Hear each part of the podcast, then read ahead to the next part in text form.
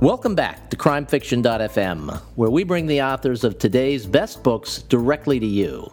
I'm your host, Stephen Campbell, and I'm here with Carrie Smith, the author of Silent City, the first book in the Claire Codella mystery series, which was released in October. Carrie, welcome. Hi, Stephen. Nice to be with you today. It's great to chat with you. Did I pronounce Claire's name right? Is it Codella?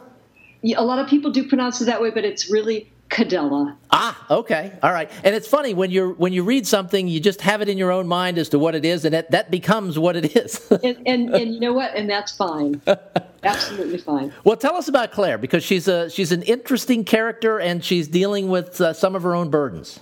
She is. She is. And in the, in this first of the uh, of what will hopefully be a very long series, um, Claire is just coming back. In fact, the, the book opens on her very first day back on the job in the NYPD. She is a detective. Um, and she has just finished a very long battle with cancer, with lymphoma. And she comes back having to pretty much prove that she's still relevant, that she's still got what it takes. So she has a lot of there's a lot of backstory in this book, and for those people who may have been through a struggle like that, they're going to see a lot of of um, you know things that they're they're familiar with. So that's the burden that she carries. And it's interesting for me. I have not been through anything like that, but I've watched my mother go through it. And so much of what went through Claire's mind in terms of what's happening and what she has to deal with, and would this come back or would that come back, uh, was interesting because it gave me a, a, different perspective on what had happened with, with my mother. And it's, it, it really, it, it's something that I haven't read before in a, in a book like this.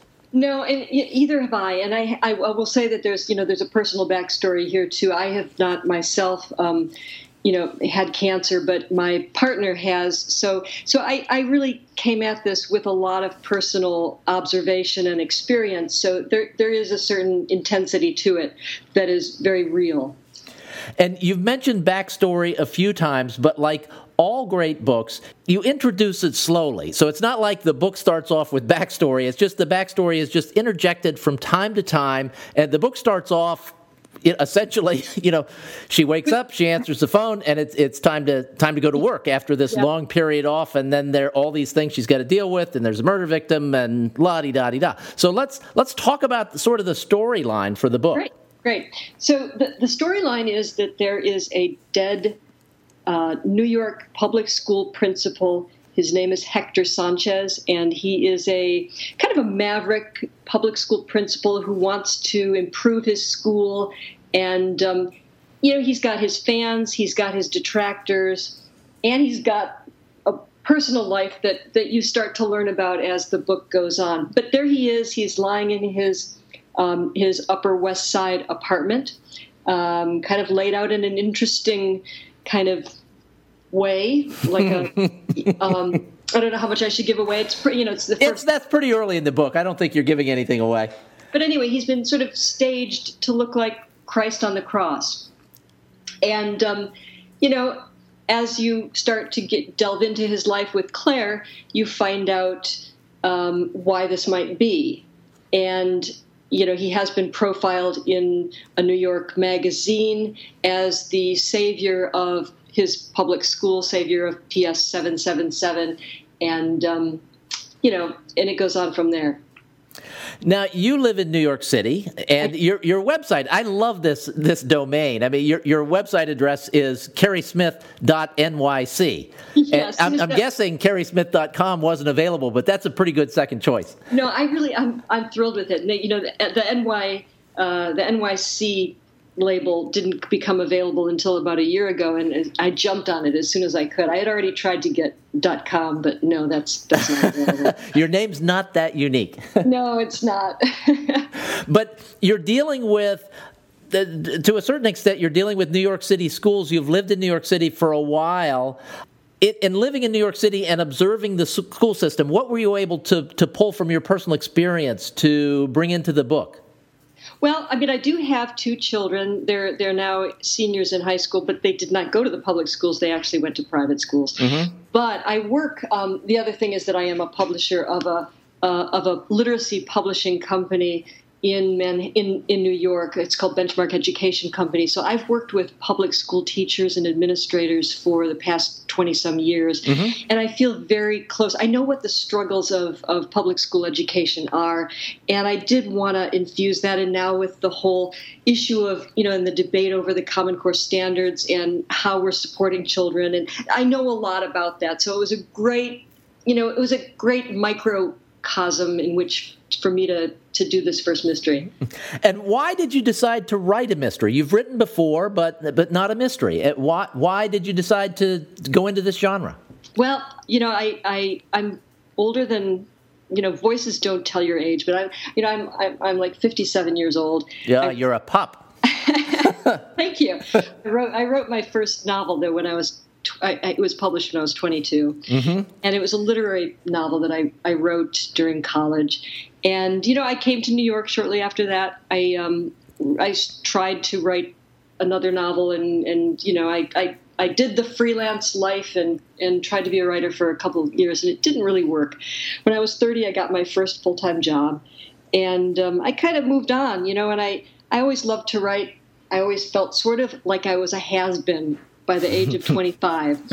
and I told myself as my kids got older and, and I started to be able to focus a little bit more on, on my own interests that I was going to go back to this and that I was going to get published again. That if it was the last thing I did in my life, I was going to get another book published and not be a has been.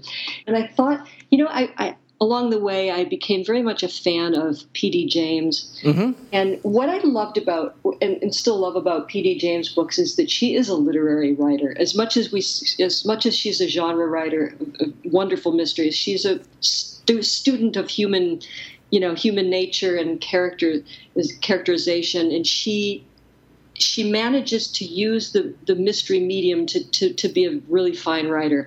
And that's kind of, I, I thought the, the mystery genre really allows you to be literary and to, um, to, to make commentary on some, some very interesting social and emotional and, you know, political issues of the times and to to, to, to, to do something fairly meaningful. So, you know, I, it, I want it to be entertaining, but I also want it to be really just good writing.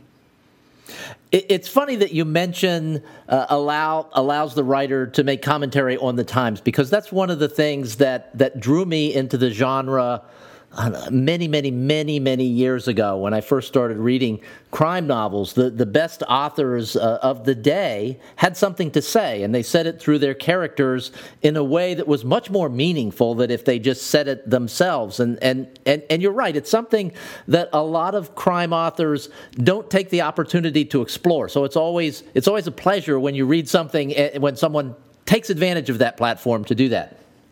Exactly, exactly. And so, you know, for me, it, it's it, to, for me, New York City is a great platform as well because um, in within this city, the whole issue of diversity, the issue of different kinds of people that you can bring together, and the kinds of social issues that you can address are rich. Mm-hmm. And I've tried to do a little bit of that in Silent City. Uh, let's talk for a minute. You mentioned that that you have been in publishing for a number of years. You wrote your first book prior to age 25, and then at the still young age uh, that that you were at when when this book book was published, um, you had gone through the process of writing, uh, finding a publisher, and and publishing the book. What about that process surprised you, or or was was much different than you expected? Well, it was very different from my first effort at this because um, when I when I had my first book published, I never even really was attempting to get anything um, in print. I I was called up by an agent, and I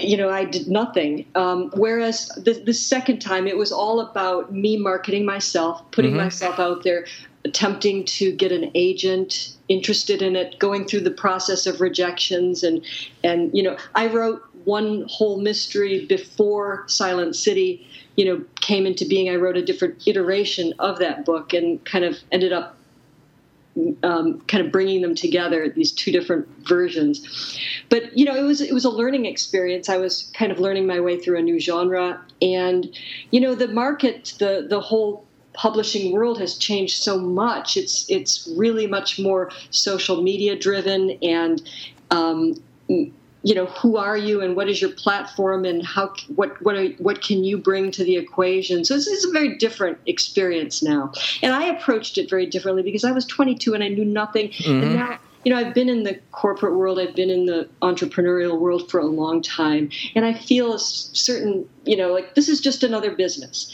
And when I am home alone at night and writing, that's that's writing. But when I'm trying to get published, that's that's just really business. And you have to have a thick skin, and you have to be able to deal with rejection and deal with feedback and accommodate and make adjustments in order to to have a product. I mean, this is a product. Mm-hmm and and you are a brand now and that's that's one of the things that i don't remember when i first came across the cover for your book uh-huh. uh, it was months ago because it was just something that I saw and I thought, oh, that's interesting. And then I saw it again a couple months later, and then I saw it again.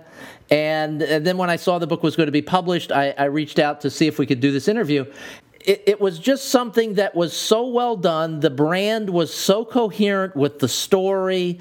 Um, that it just I, I, knew this was going to be a really well done book without having read a word of it. Oh, and uh, I, I, was i was just curious about that. So i mean you put yourself out there well in advance of the book being published as as a brand. Was that a hard thing for you to do?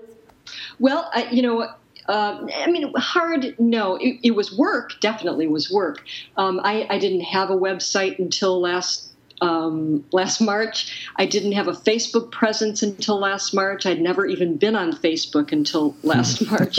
So, you know, I've tried to do a lot in a little bit of time in terms of build up an audience and, you know, communicate with people on a regular basis because it, it is it's important to um, to do that. But I enjoy every moment of it, really. It's, it's, it's great. Now, let me say something about the brand and mm-hmm. about book cover. And I, I, you know, my publisher is Crooked Lane Books, and they're a brand new imprint. Matt Martz is the is the editorial director, and I have to credit him on seeing the opportunity in this series for for a brand. Um, that that cover I thought was brilliant, mm-hmm. and I've already seen the cover for the next book.